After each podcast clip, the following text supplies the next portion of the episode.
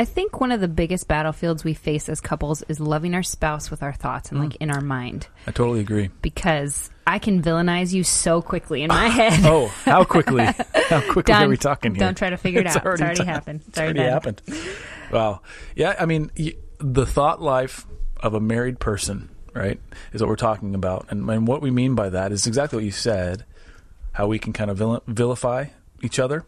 Villainize. Villainize. Maybe that wasn't a word. Yeah, well, we'll, we'll run with it. We'll go with it. Vilify. And how we can, um, we, we we assume so much about how the other person is and will be and right. what they'll say, how they'll react. And that, if if we let that kind of inform our internal monologue and dialogue that happens between me yeah, and pretend just, Selena. Yeah, if it goes unchecked or it's not intentional, we're just going to like blow yeah. up at each other, right? And then there's a whole nother like underbelly of, you know, purity in time in, in terms of our mind, which we'll touch on, but more of this conversation is, is driven on how we can intentionally love our spouses with our thoughts and how we can control those or, or submit those, I guess would be a better word, to, to the Lord. So, uh, yeah, I'm excited to have that, to have that conversation.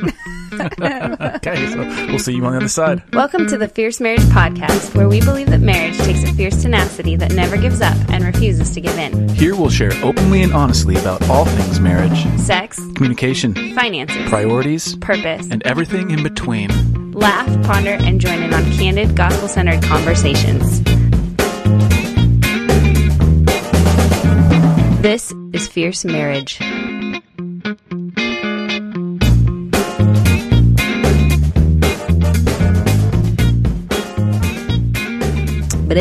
Just trying to get all the words out today. Got to get the words out. All the words. Living that quarantine life. Yes. That, that socially distanced quarantine life. It's good stuff, though. Ladies and gentlemen, I mean, oh my word, what an unprecedented time we are in. Mm. I think we're in week three of our state being on complete lockdown. Which we are kind of in week like four or five in our... home, in our, I think. Lives, yeah, because yeah. we kind yeah. of were like, yeah, and we're not going to do play dates. We're just going to stay home and just not do this for like a week or two before the actual yeah. Washington lockdown, which, I don't know, there's a lot to talk about it. And, and we just got word that they are closing schools now for the rest of the year. Yeah. Well, and it was going to be till the beginning of May. Now it's till the... till fall. Next fall.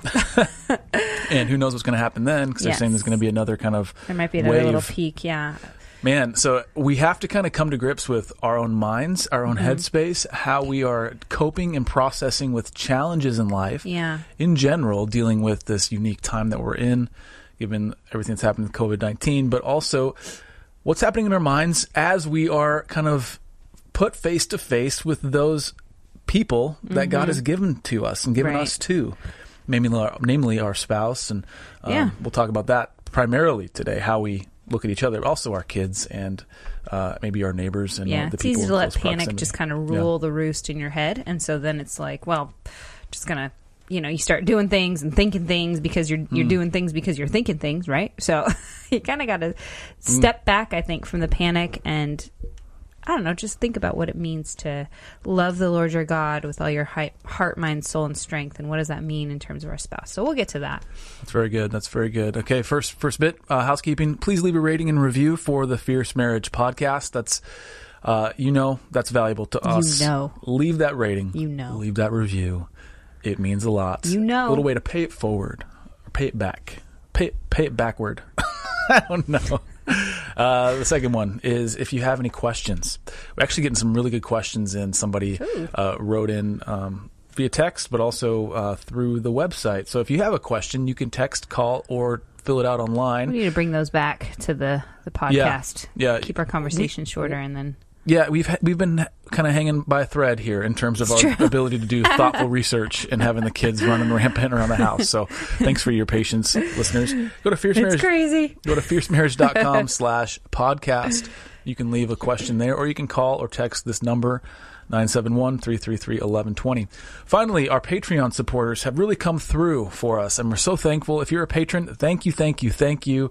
Uh, we couldn't be more blessed and more happy to be on mission with you. If you feel called to be part of the Fierce Marriage Patreon community, uh, we ask two things. You pray about it, and then if God leads you to it, then you act on that. Go to... Uh, patreon.com slash fierce marriage. That's P A T R E O N dot com slash fierce marriage. There's some free stuff there for you, including books and rings and all that good stuff. Uh, but don't do it for that. Do it for the cause. It's just a bonus. Do it for the families. Yeah. It's a yeah. bonus. It's a gift. It's our gift to you for your gift to us. Nifty gifties. Just some nifty gifties. Nifty gifties. Okay. So I, I, before we dive into this, I want to do one quick kind of, uh, not on a, I don't know. We did an episode a little while back on adjusting to home life. Mm-hmm. And I, I don't know where he's going with this, people. I'm just yeah, this is along not for the ride. And we got some pushback, and I wanted to at least address it. And the pushback, I think, was good. I think it was warranted, and it was um, we. I, I think it's an apology because I think we didn't nuance as much, or at least process through our own heads, the differences and scenarios that different parents would be facing in this time. Sure. And I think mainly the thing we got pushback on is how we approached screen time. Now, to be clear, we let our kids watch movies. Oh, and people think we don't let them watch shows? I, I guess. I don't know. Maybe we maybe we made that. Let me just clarify here, because I'm pretty much the screen time police officer in this house. I'll just bring some clarity. Okay. Um, when they were younger, like three and four, we would try to keep it to like a ten to twenty minute show, right? Something on like P B S or some educational thing. Uh, we have a lot of thought that goes into what they watch, and we're trying to be very intentional about it. These days, um, we've been watching a movie as a family at night because... and they have no screen time during the day because they honestly don't need it. Um, and some, I'm not, and some, if it's raining out, then that might change. If it's change. raining out, it might change, but there's plenty of things that I can, we can find them it's to true. It's true. Uh, as far as chores and things. So our, our thing, our rule, my rule is that I really try to save that. Mm. Uh, I have them earn it, you know, even through some reading. We try to, it is something that is a tool in our house. Again, it's, and I, and this is no condemnation for anybody. This is just what we do, and it works for yeah. us. Um, so I, I really, we have created a culture over time where the T V has not been on as much as it felt like it needed to be in the early years because yeah. I was still kind of figuring out homeschooling, parenting, and babies. And when we had two under two, it was just like, whoa, I don't know what to do. So this is just how there's a grace and yeah. a season for that, of course. And stories have gotten, they've, they've evolved in that storytelling through the medium of a screen has gotten actually quite rich in a lot yeah. of ways. It's not the enemy. It's no. it's just something that we don't want to. It's not something we have to be afraid of, and much. It's not something, yeah. And the mom that the mom and the dad that I really want to speak to right now, as a married couple, you hopefully can get unity around this. Again, this is a marriage podcast, so we're going to stay there. Don't worry. Um, but if if you're having to work, you know, another eight hours at home instead of eight hours away, there's a whole lot of complexity around that. And if you need to Absolutely. use the tool of a story on a screen. Um, then you know what? So be it. You're the parents God gave to your kids. Use wisdom and discernment in that. There's no condemnation from us. I just wanted, to, I just wanted to voice that because I feel sure, like we didn't nuance yeah, it as yeah, well yeah, yeah, yeah. as we could have. And we just, we, last thing parents need is to, and married guilty. couples, is we, we don't need to pile on any more no. shoulds. Like uh, that's just shoulds the last thing you need. Shoulds or shame or anything like that. Shoulds and shame. Shoulds there and you shame. Go. Oh, there you go. That's going to be a fierce parenting podcast. So a little bit of a sidebar there. So thank you, listeners, for just bearing with us on that. Just know that we hear you, and we, the last thing we want to do is is bring anything other than encouragement toward the gospel, encouragement toward mm. life in Christ, right. and how that plays out. So I'm going to so begin go. this conversation with some hope. So we are transitioning now from talking about that to some hope, and I want to start it with the fact that we are talking about loving our spouse with our mind, and the first hope that we can have is that God knows our thoughts, He knows us, mm. and He loves us. I'm not saying He may not love all our thoughts, but He knows us the most. Psalm one thirty-nine, He created our inner being, He wove, wove us together. He knows the thoughts behind our thoughts, right? And we can take hope in that because even our most negative, mm. impure, whatever thoughts that we are dealing with, He hears, knows, and is already at work within us to bring us to holiness, greater holiness in Him, right? And so I just want to begin with that hope that this is not a, it's recognizing maybe some negative thought patterns, but this is not a like, you're going to, you're going to just suffer for all the bad things that you've been thinking, and, and you got to hide them from God. Obviously we can't do that, but I think we do tend to feel shame, and in our own minds, we can kind of feel like God may not love us because of the way we've been thinking about certain things, namely mm. our spouse for this conversation. So, um, that's, I mean, that's phenomenal. Think about how freeing that is to to embrace that truth that God knows not only my thoughts, but the heart behind the thoughts. Right. Like you said, the thoughts behind the thoughts. Right. And those inclinations in our hearts. And still. Right. And still he has called us unto himself. So that, I think, if anything else, it should make you feel loved even more. To know Absolutely. That God is not loving some version of you that you're presenting to him. Right. He's loving a version of us that is, we don't even know. Right. And that's, I'm just, I'm a little bit kind of taken back by that in a really good way. So thank right. you for that. You're welcome. Um, so yeah, going to, going to the example of Christ, you know, when Jesus walked the earth, he knew everyone's thoughts, which I don't even want to un- begin to understand, like walking through a crowd and yeah. n- knowing all of that. Obviously that's a God wow. thing. It's a, it speaks to his omniscience and everything, but we see this in Matthew nine four and twelve twenty-five. So when Jesus heals a par- paralytic, uh, uh, it says, but Jesus, knowing their thoughts, said, you know, why do you think evil in your hearts? So he, he talking to the Pharisees, talking right? to the Pharisees. Yes. When they were, when he was about to heal them, they were basically, they were saying, you're not supposed to be healing on the Sabbath. Sorry. Right. No context. Just reading the Bible here. People just well, try to keep up. Just proof texting. No, no, you're not. I'm kidding. You know how I feel about that. Um, blasphemy against the Holy Spirit. Um, this is when Jesus, he, he, he was, um, casting out a demon possessed or oppressed man. It says, Uh, the Pharisees heard it and they said, you know, he, Jesus, it says verse twenty-five, uh, Matthew twelve twenty-five, knowing their thoughts, he said to them, every kingdom divided against itself is laid waste, and no city or house divided against itself will stand. So again, just illustrating the, the idea that Jesus was walking the earth. He knew the thoughts of man. Um, our God knows our thoughts. We serve an omniscient God. So I'm just trying to illustrate that new fact.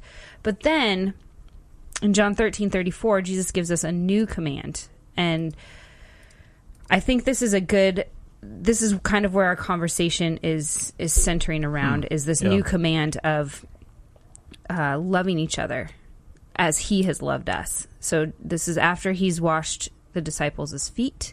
After the Last Supper. After the Last Supper. It's a new commandment. Which is timely for when we're recording this, which is the... the I wasn't going to mention it, but you said... It's the week before Easter. It is the week it's, before Easter. Well, so tomorrow's Good Friday. So yes. This is really timely for us. On it Thursday. Um, so a new command, he says, I give to you that you love one another just as I have loved you. You also, hmm. you are also to love one another. And by this, all people will know that you are my disciples if you have love for one another. Mm. And so these, you know, the commandments of love the Lord your God with all your heart, soul, mind, and strength, and then love each other as as God has loved us. Like that, how, why would he call out the mind, right? Like, why would he say love as I have loved? There's got to be a, a mind and thought aspect to this. This oh. way of loving. Hmm. And so I think that we just, we need to under, like hear Jesus, see Jesus, understand his omniscient abilities, but also again, resting in the hope th- that God over this whole timeline of the Bible, right? We have Psalm one thirty-nine. He knows the thoughts. He knows, he talks to us about guarding our hearts because it's the wellspring of life. And so I think there's just a lot to sort of uproot and look at and like get our hands in the dirt here to, to kind of figure out exactly how we can love our spouse in our thought life, and maybe how we're not identifying how we're not loving them well. Um, because, you know, just examples with us, I, I can stew. That's kind of we're, I think we're all good at stewing. And especially if we're meant, if we're together for long periods of time and it's a new normal, I think there's a lot of mindful stewing that happens and battles that happen in our heads that aren't actually real in our mind, like with each other. And so I think that, No, that's you know, good. I'm just... Well, I, I think we tend to discount um, the battlefield that it is. And, right. We yes. And so we tend to think that it's just kind of a fleeting thought, or it's just a thought. I'm not actually acting on it or saying it or right. changing my attitude. Well, I think the reality is it's changing us more than we realize. Right. And depending on how much we emphasize or de-emphasize that battle, I think we can either experience growth and you know, we can get some traction and growth on this area, or right. we can be uh, unwittingly deceived. Okay, so you, you talked about John three, John thirteen. Up on verse one, it says, now before the feast of the Passover, when Jesus knew that his hour had come to depart out of this world to the Father, having loved his own who were in the world, he loved them to the end. Verse two, During supper, when the devil had already put into the heart of Judas Iscariot, Simon's son, to betray him, Jesus, knowing that the Father had given all things into his hands and that he had come to God and was going back to God, rose from the supper. He laid aside his outer garments and he began to wash. Okay, so why did it insert that little part? It's like he had put, but one, A, Judas ha- is going to betray him and Jesus knows this. Mm-hmm. But there's also a line that says when the devil had already put it into the heart of Judas. Mm. So there's this insertion mm-hmm. into the into his heart. There's, and not that we're all going to betray Jesus in this way, right? This is a unique instance, but I think it speaks to the ability of our enemy Percent, yeah. to be able to actually inform our thoughts and to speak into our thoughts. We do we do have the Holy Spirit in us, and and there's a lot of there, there's a lot to be said around how the Holy Spirit is a greater voice in right, our hearts right. and minds. But I just I don't I don't want to be ignorant to that, that maybe this is a device that the enemy's going to use is sure. our own thoughts against us. Sure. And are also our sin nature kind of welling up from from within us. There's parts of our hearts that have yet to be sanctified and and, right. and given over right. to, to to Christ and to, to to die to ourselves the way we're called to in that certain way. Right. So I think there's, the battlefield's real is what I'm trying is, to say. It is, and I think there's a granular just kind of truth we should probably say is that the enemy does not know your thoughts. God knows your thoughts. Mm, God is omniscient. Good. You, he is not. The that's enemy good. Is not. And so I love that. The thoughts yeah. that may be inserted are probably observations of patterns. I mean, I haven't fully read Screwtape Letters, but I imagine this is probably along those lines yeah. of yeah. the the tools that are being wielded against us, right? And how mm. uh, if we if, if our thoughts can be started, if we can get into a tailspin in our head, then the, the actions are going to follow, right? If things start getting into our head that go to our heart, our actions are going to follow, wow. which is why... Go ahead. Yeah, on that note, so you mentioned Screwtape Letters. I just finished reading, it's called Precious Remedies Against Satan's Devices by, by Thomas Brooks. Um, if you follow me on Facebook, my our, my page on Facebook or on Twitter, I've been quoting Brooks a lot lately. He is, to me... It becoming one of my most profound kind of influences.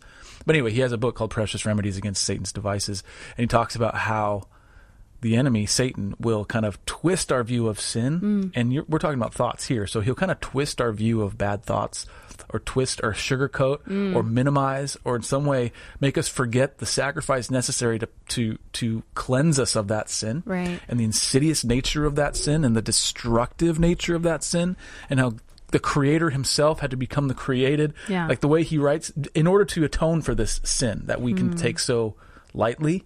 One bad thought, right? Yes. And so, and, and the Bible talks about how, like, guard your heart, for it is the wellspring of life. Why? And heart is obviously referring to kind of the, it's not your literal, literal heart. It's kind of the, the core of your, yeah. of your, of your, of your consciousness, yeah. basically.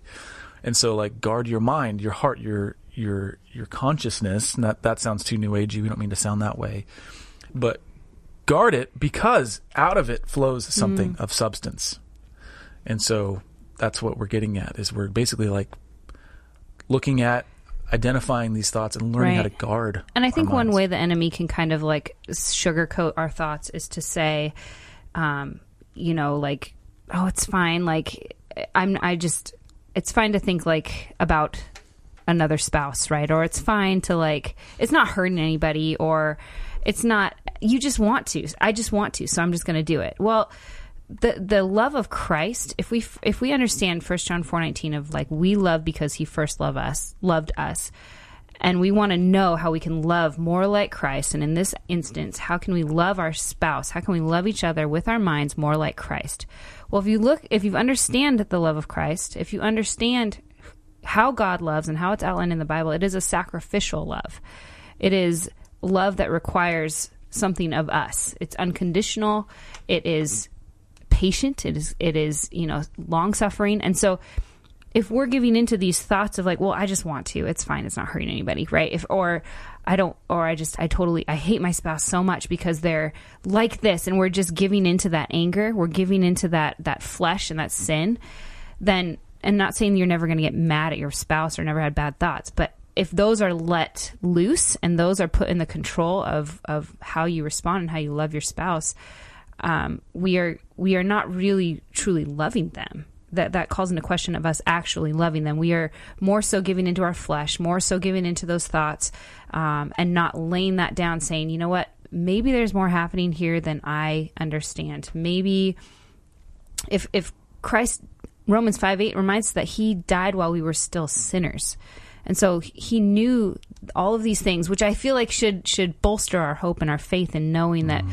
we can, we will have these hard, ugly, impure, giving into mm-hmm. sin type thoughts towards our spouse um, and within our marriage. But he still loves us. He still wants to work this out in us. And, and we can have hope in that. We can cry out to him and say, search me and know my anxious thoughts, God, in Psalm one thirty-nine. Know me. God, help us with our thought tendencies. Help mm. us to ones that are not honoring to you. Holy Spirit, show me how to submit these thoughts and, and mm. give me the direction and tools, Lord, on how I can begin honoring my spouse in, in my mind, because right now all I see is, you know, X, Y, and Z, and I'm super frustrated, or I, I can't, I don't want to be married to them anymore, or some, you know, there's a lot of just on the spectrum of hurt. There's a lot to be said there. I appreciate you going through that. I, I've recently had some, some struggles mentally with, you know, you and I know about this, just, uh, I mean, I, I talked about it a little bit last week too, is kind of getting in my own head about, mm. namely in comparing mm-hmm. and finding my confidence, my identity in our, my, or our accomplishments. Mm-hmm. And isn't, it's, sorry, really quick. Isn't it crazy how it, how quickly it will just shut you down? Oh, from like the rest of your day, the rest of the things you're supposed to do. And I can see it coming. And the people, that's the thing, is that, I'm like, this is going to derail my day and I can't stop it. I, But I, I don't feel like I can. Right. And here, you know, we always talk about Psalm forty-one, forty-two. I don't know if you mentioned it later, but uh, it's, why are you cast down, O my soul? We that do, reminder yeah. to mm-hmm. your to your soul, saying, what are you? What is wrong with you? Like, rejoice right. in, in this greater truth that right. you, what you're saying, you're loved by God, and in ways that are even beyond our own comprehension. Right. And so there's, I mean, it's like our daughters. We love them in ways they'll never realize. Yes. And, until maybe they have kids of their own, and then they start to kind of see a glimpse of that perspective. Yes. And um, so yeah. I'm just thankful that you're reminding you're reminding me that the, that it's there's hope in that chaos in your own mind when you feel like you're you're spiraling, you're going down a path towards your spouse in life in general, right? In a way that will cut in in some subjects, because when I'm, you know, when I get kind of out of sorts in yeah. this, it affects our relationship. Yeah. It's, it, it's so, hard to pull you out, to be honest. It's hard to like, I have to give it to God. That's yes, the only, that's yes. the only respite I have right. is to say, God, I give this to you. I trust you. I trust that you're enough for me. Mm-hmm. I trust whatever that insecurity is that I'm feeling like right. I have to find security in him, because I have no security. And elsewhere. As a wife, and, it's easy for me to give trite answers like that. But at the same time, it's easy. I need to say, This is our, this is your battlefield. Like, remind you, this is the big battlefield that you face. Yeah.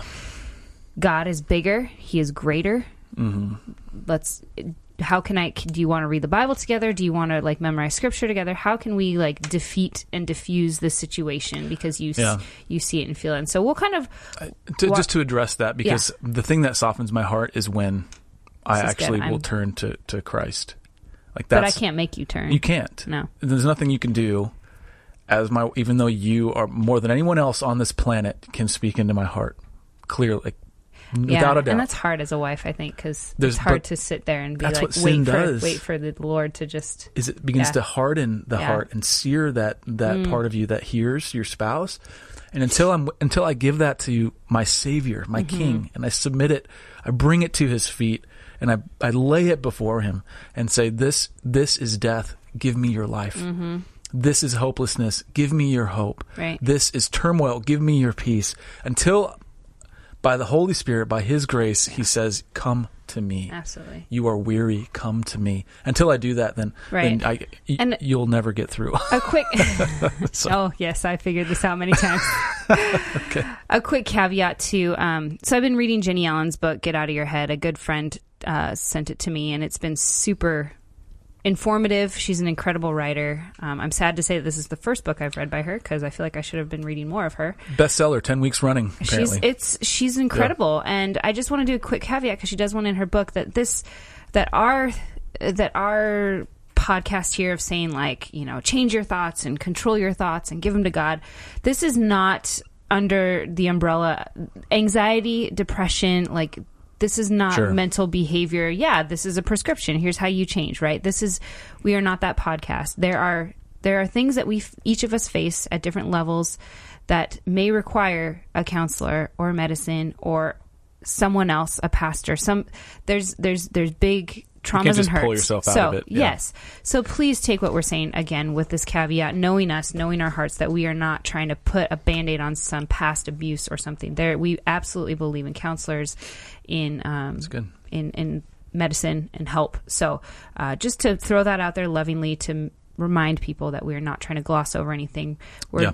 we're trying to deal with our thought life around um, our spouse and the tendencies that we face. And I think, mm. you know, to get tangible, we sort of, at least for you and I, like whenever I, I hear always and never in my head. And so when it comes out of my mouth, it's so obvious that I've been like stewing in the always and the never, right? You never do this. You always do this, which is our favorites. And then if I'm in my, if I, if I have my wits about me, I'll just fire back with the, yes. well, you never do. And that's super productive, isn't it? It's either that or it's give me an example. And I'm like, always, just always. Always and never. Isn't that you, just such a like... T- well, because he'll be like, you never help out around the house. And I'm like, I literally just did the dishes like the last Do three you wanna, nights. I don't know if we should talk about that because... Oh, I, three nights? Are you sure? You just mark my words. Okay, we're not doing tit for tat. This is not a chore no, chart. No, here it goes. Do not have chore charts in your marriage. Maybe it works for you. It's fine. Doesn't work for us because we just keep score too much, too closely. Um, anyways, avoiding those co- those mental conversations of always and never. And if you hear those words in your head, start to question them. Start to apply grace to your heart and your mind and say, okay, don't use always and never. I need to find out. I need to figure out what's going on more because this is not this is not going to lead down a good road. Always and never. Don't take those streets. Um, also, I think that they we, we tend to do this me versus you, right? The always and never brings out the me versus you. And again, we're on the same team, and it frustrates me when you say that when I'm fighting with you. I'm like, no, we're not clearly on the same team.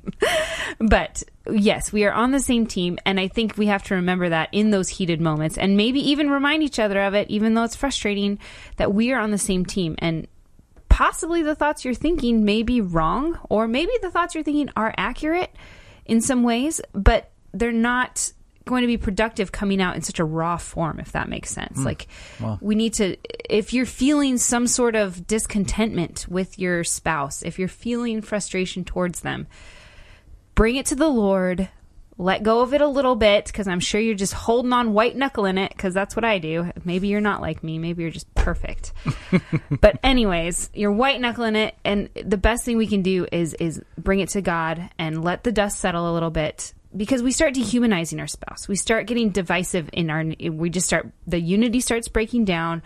We start remembering that we're not on the same team. We're remembering it wrong.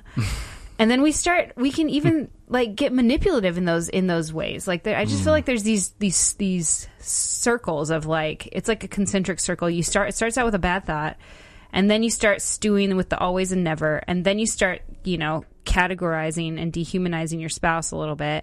And then you start getting real, real divisive. And then you're like, I'm just going to manipulate because I know he's going to do this. Like you start anticipating what's going to happen. and Where, then I walk in the room. I'm like, hey, how you doing? She's like, oh, you boom! Have, everything you've just done is yes, yes. Wow. And so then in that in that moment, we need to remember Jesus's example. He knew so much more. He actually knew, not sort of knew or thought that he knew, like me, but he actually knew what was happening. Yeah. And wow. so. I think, again, this this we can go to Jesus, we can go to him and talk and ask him to help us. And I, I want you to talk about this next point a little bit about how, because it's like, it, it's it's these positive thinking versus like mind renewal and like agency over our thoughts, but like self-control, all of that. Like how do we, mm. the Bible instructs us in our thoughts in many ways. And you mentioned Psalm forty-two, obviously Romans twelve too. Uh, we also have Philippians four nine, because we're talking about... When you hear the you know the phrase positive thinking, mm. it's very just kind of rubs. It can rub you the wrong way as a believer. It, it rubs me the wrong way, anyways, because I'm just like there are you can't positive can't put a positive thinking Band-Aid over like a deep wound, right? You have to go down, clean it out, figure it out a little bit, take some time. But at the same time, Philippians four. It says, rejoice in the Lord always. Again, like rejoice. And it says to whatever is, is true and honorable and just and pure. It says, think about these things, like whatever is commendable and lovely. So mm. it's not necessarily saying, like, ignore what's happening around you and just think about these things. It's saying, think about these things in light of Jesus, in light of the gospel, in light of the hope that you have. Hmm. Yeah. Well, and, and the part that you want me to speak to, I trust, is like kind of that contrast between. Yeah, because I can what, get to like, well, stewarding our minds versus, you know, just. Because I think there's a part of us that like wants to control it, right? We want to be able to turn them on and off. Hmm. And I'm sh- I feel like there is like, but we still are allowed to fight battles within our heads, because I think the Lord can use those obviously just to bolster our faith and to strengthen our our yeah. trust in him or whatever. And so how do we how do we use our God-given agency over our minds uh, in our marriages versus just like, how are we stewarding those well, I guess. Does that make sense? Yeah. Yeah. Um, I think the contrast to be made is between just, you have it in quotes, quote unquote, positive thinking mm-hmm. and renewing one's mind. Uh, why would we be called to be about the business of renewing mind, renewing our minds? What does it be transformed? Okay. So maybe we're not about the business. We're, we're being transformed by the renewing of our mind. Mm. So are we the ones actually doing the renewing? Right. Uh, yes and no, right? The Holy Spirit's at work in us, and he's sanctifying us. And as we read the word, our our minds are renewed. As we as we affix our eyes on Jesus, our minds are renewed. Our affections are stirred for him, and those affections are no longer stirred for other things. So there is an, a kind of an automatic renewal that happens over time and through the sanctification process. There, but there's the other side of it, which is like, how much agency do I have over... Right. over my own minds, and, and will pos- it's positive thinking, the, the, the trail that I need to take right. to a more renewed mind. And so we came, uh, I don't know, given our background, we're kind of sensitive to this, but like, we're not talking about like name it, claim it, you know, like if you can envision it, you can, you know, make have it real. Make it, yeah. That's New Age thinking, and that's yeah. not biblical thinking. We have, even our minds, you know, I think what we're trying to say is our minds are even susceptible to to the contamination of sin. Absolutely. And, and so there's this sense that if I recognize my thought patterns as um, as imperfect, I can then submit those. It's not a matter of me muscling my way into thinking more positive thoughts about my wife because I want to somehow enact a change in your heart. Right. It's more about submitting those thoughts to Christ, making them obedient to the word of God, mm-hmm. like in Psalm forty-one, forty-two, or forty-two, forty-three, I can't remember, telling my soul why, and, and telling my soul to rejoice in mm. this greater truth, and then then living out and thinking out that right. truth to its full extent, because right. that's where it starts. When we are able to say to ourselves, why are you downcast? Or why are you thinking this way about your yeah, spouse? Yeah. That is the seed of, of of healthy growth. When I can look at you and say, why am I thinking these thoughts about you? You are not only a daughter of God, you are the woman he's given to me. You're the woman I fell in love with. You're mm-hmm. the woman I still love and I choose to love. You're the woman I'm in a covenantal relationship with. You're the you're the woman that we have a family together, whether it's whether you have kids or not, you're a family. Right, right. And so that so telling myself, why am I downcast? Yeah. Why am I seeing you this way when you are when you are clearly someone who is of value, worth, and importance in God's eyes, and therefore he should be in mine. Right. And so then I can start to actually think through this in a, in a, in a positive way. Instead of, like you said earlier, I wanted to spend some time on it, dehumanizing you. Right. And forgetting your humanity. And when I say humanity, I don't mean, you know, you're a homo sapien. I mean, right. you are somebody who is created by God for his specific purposes, for his specific right. affections, for his specific, for you. We forget that we know each other. We forget that we are created yes. in God's image. Just like Eve forgot in the garden that she was already mm. like more like God than she ever would be, right? And the enemy comes along and says, "Ah, let me just question that for you. Let me just, you know, run some thoughts by you here real quick." Yeah. Um, and I absolutely think that you you nailed it too about these thoughts that we have for each other and why we think that. I mean, uh, while we were doing some research, Uh, we went to the Gottman Institute. I'm sure everybody's heard of it. They're like the relationship gurus. Uh, they they wrote about how there's the four horsemen: critical, contempt, defensiveness, and stonewall. These are ways that we um, can think about our spouse, or these are patterns that de- manifest like division um, within our our marriage. And they said the biggest one is contempt. Okay, let me let me lay it. Sorry. Okay.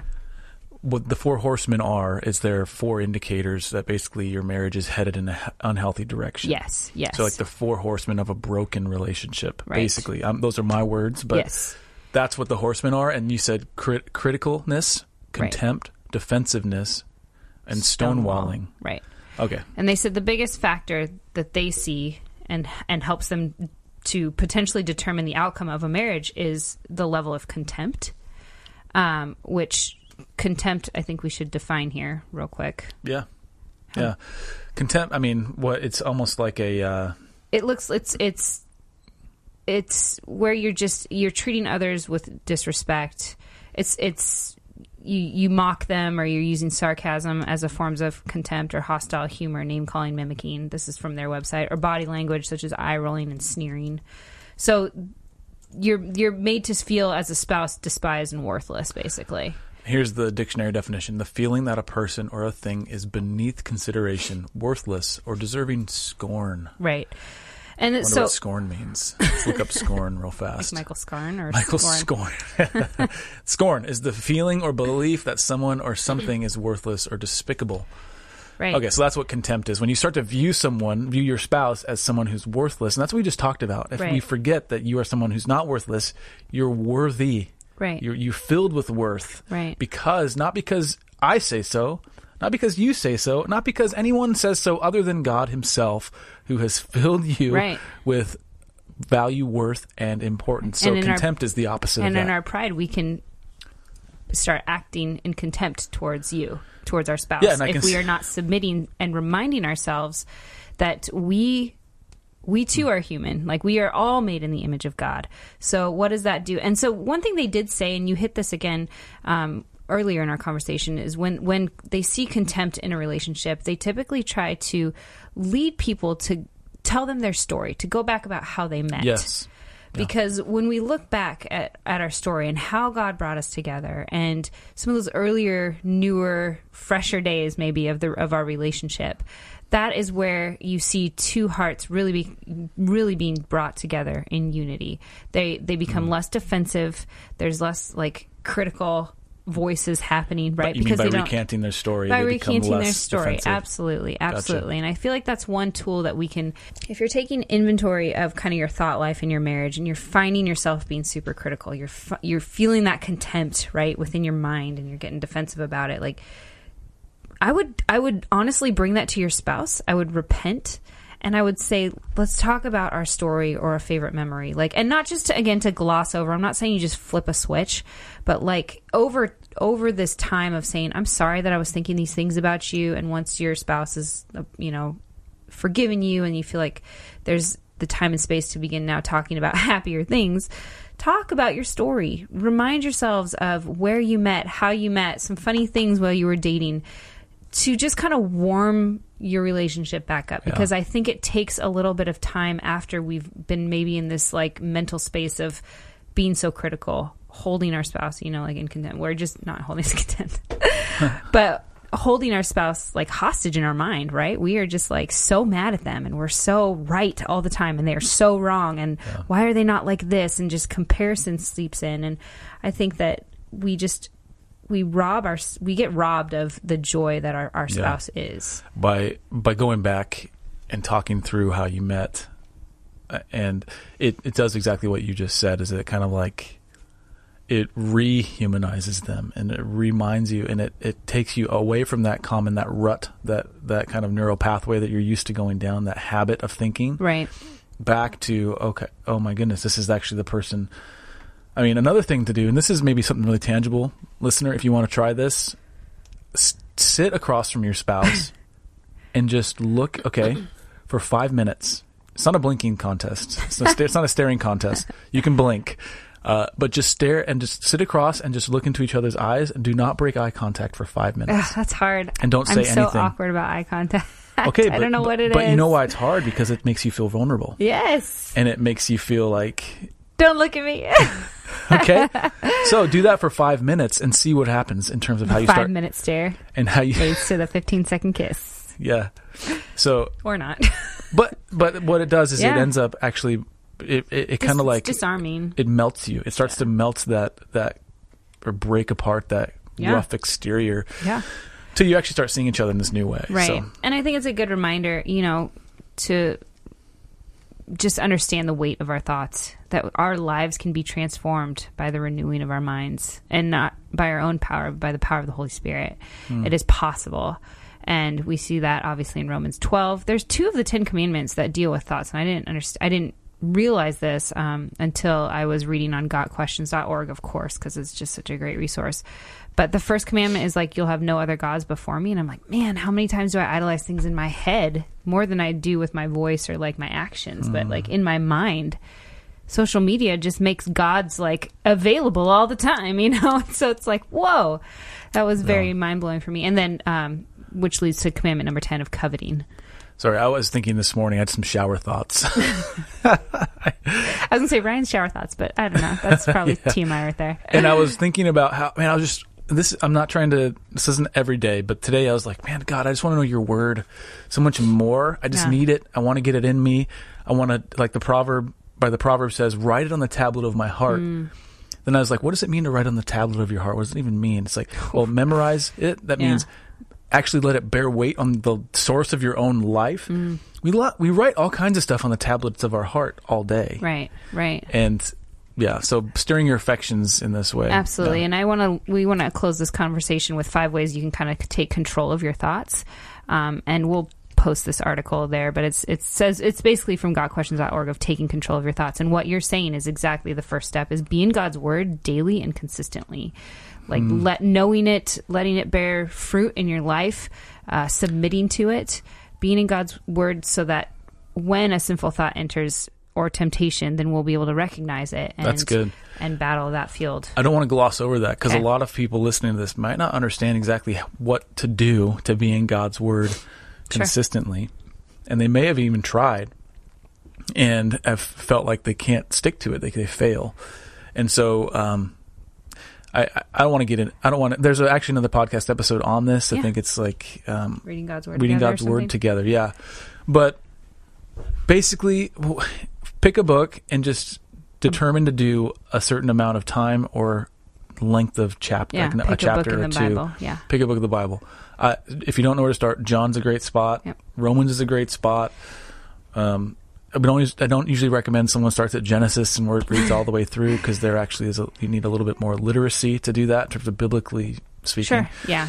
So just start there. Yeah, and let then, it wash over you. You always say to like, let it bear weight, like let it read you and just... just let some, it inform how you actually yes. see the world and how you how you believe in God. Don't even, don't bring your own opinions to it. And there's something about yeah. repetition. If you just read even the same chapter over and over again during the week, there's something about it that starts getting into your heart. It gets into your head first, right? And then it gets into your heart, gets into yeah. your into your soul. So don't be afraid to read things more than once all the time. And pretty Get soon it. it's pretty soon it starts affecting how you think Absolutely. and how you see the world. Yeah. The second one is to live in dependence uh, on the Holy Spirit. And mm. Wow. Yeah, and I'm just going to read this one. It's a short one. It says, chiefly through seeking his strength through prayer. Uh, if we re- rely upon our own strength, we will fail. There's a bunch of Bible verses in there that um, yeah. reiterate that. So living in dependence on the Holy Spirit. The third one is don't feed our minds with things that promote sinful thoughts. Seems obvious, right? But I mean, we are we probably wouldn't label certain things as promoting sinful thoughts, like Instagram, Instagram or Facebook. Right? Exactly. Exactly. Oh man, have you seen the the data's come out? Uh, how social media affects mental well-being. Mm. And spoiler alert, it's not good not for good. your brain.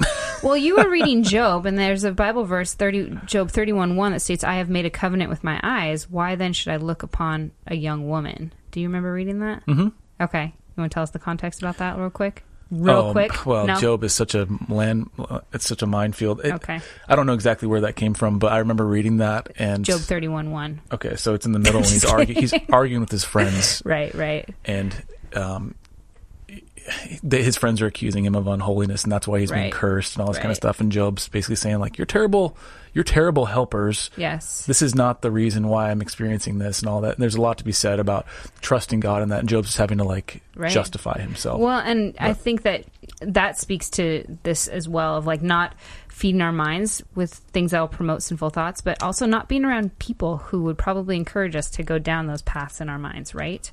Uh, we all know who those people are. Uh, that would say, yeah, it's fine, you're good. Oh, did you see this? You know, kind of thing. So uh, the fourth one is to pursue hard after God, replacing sinful thoughts with godly pursuits and mindsets. Hmm. So what does that even mean? What does that even mean? What does that mean? How do I pursue hard after God? Well, I think it's just what we were t- what we've talked about this whole time is basically saying, why are you cast down on my soul? Right. Like correcting. Here's the thing: is you have a brain and you can use it. You can use it. Right. As a as a weapon. It's yeah. And so. When somebody is, like when I start to get all out of sorts with my wife and I start thinking and stewing and getting and getting upset and yes. thinking about all the ways I'm going to fight, yeah. I can say to myself, fight for your wife, not against yes. your wife. Yes. Why are you fighting against your wife? You need to fight for her. Right. Yes, the conflict right now needs to be worked out, but you can fight for her in that conflict. You don't have to fight against her in it. Right. And so you can pursue hard after God in that mm-hmm. by by, by res- resigning it to him. And and, right. and resigning this, your pride is usually the hardest part. Totally. And this is the, this is talking about, too, like the replacement. So resigning and then replacing those thoughts, right? And yeah. when we're tempted to lust, right, or we're tempted to um, do something wrong in our minds, just putting off those actions and putting on the godly actions, like in Ephesians four, uh, twenty-two. Not just not just putting off sinful thoughts, like I'm not going to think about this, right? It's replacing those thoughts with what with with God, godly things. I, mm. That sounds weird. Godly things. Um, the things of God. The things of God. That sounds you know better. What I mean? Replace the, the things. Yes, all the things. So pursue yeah. hard after God through, you know, recognizing and replacing um, and resigning ourselves to God. And the last one is we can fel- we can use fellowship with other Christians. Uh, the way God intended. Mm-hmm. That's good. Yes. And so how, what does that look like? Uh, Hebrews ten, ahead, yeah. Hebrews ten twenty four says, and let us consider how we may spur one another mm. on toward love and good deeds. Let us not give up meeting together, which is a little bit bizarre to read in light of everything we're going through right now with COVID nineteen. Well, we're meeting but, together via Zoom. Well, but it's, yeah. I know, so I know. There's a, there's a literal gathering, then there's like a heart gathering for that sure, happens. For sure. And so I think there's a way to honor God without yeah. dishonoring the authorities and the magistrates he's put in place, yeah. which in our state, they've told us not to meet. Right. Now, there's a lot of debate with really smart people about, right. hey, Christians should be able to meet anyway. We're not meeting with our church right. physically. So we're meeting with them in heart. Yeah. And so we, and actually we are being exposed to them in that way. Right, and actually right. being honest and using, using is a bad word, I think, but using that fellowship the way God intended. Right. Let me recap these real fast. Okay. Five, kind of five ways we can take control of our own thoughts. The first one, be in God's word daily. The second one, live in dependence, live in dependence on the Holy Spirit. Third one is don't feed our minds with things that promote sinful thoughts. Um, my sidebar there. If you're an alcoholic, don't sit in the, the don't park in the parking lot of a liquor store, right? right. Like you know, you know it's going to lead you down that path. Right. I don't go on Instagram late at night because it doesn't. It never, never ends leads well. to health. No, nope. never takes away your precious sleep that you need. It takes away sleep. It takes away my, my peace of mind, and yes. it it honestly is constantly pulling me towards sin. Yeah, because there's whether it's coveting, oh, whether it's lust, yeah. whether it's so like why would I? Only in foolishness do I op- will I open that app after eight p.m. Only, Only in foolishness. In foolishness. So, okay, that's a, that's a sidebar.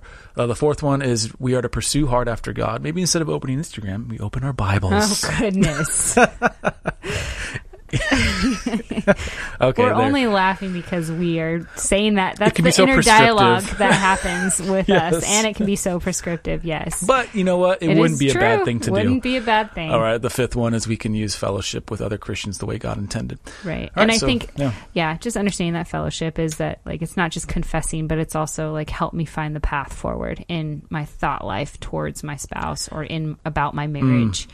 So um, and being vulnerable in that, yeah. asking your your friends and your, yeah. your mentors to speak into that and take their their advice seriously, right? Right. And put it to work. Don't just don't just let them say the words. Don't just let them say the use words. The words that they use say. the words. All right. Why don't you pray us out? I think there's enough here for a couple to figure out how to. Here's of, a, go ahead. Here's the challenge. I'm just going to say okay. it. Okay. Try st- do the five minute stare. Okay.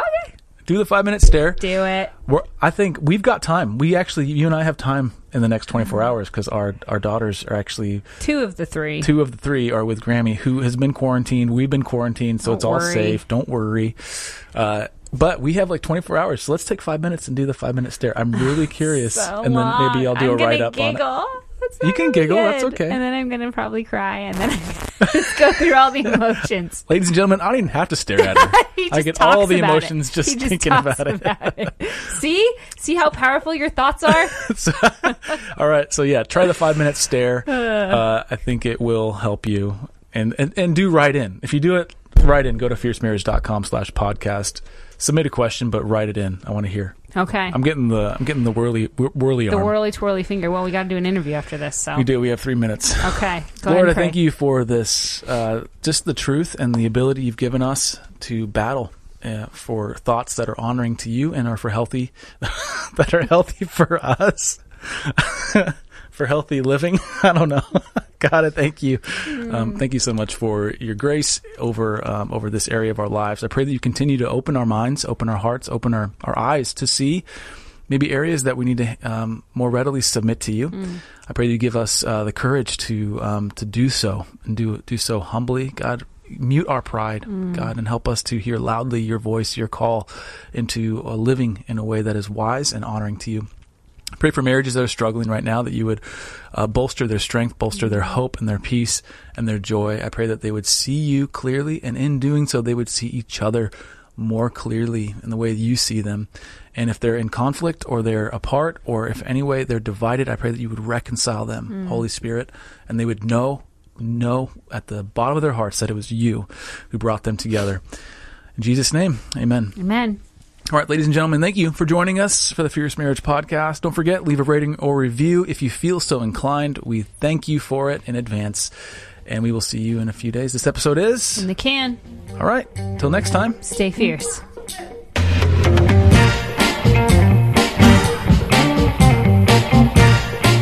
Thank you for listening to the Fierce Marriage Podcast. For more resources for your marriage, please visit fierce marriage dot com, or you can find us with our handle at Fierce Marriage on Facebook, Instagram, and Twitter. Thank you so much for listening. We hope it's blessed you. Take care.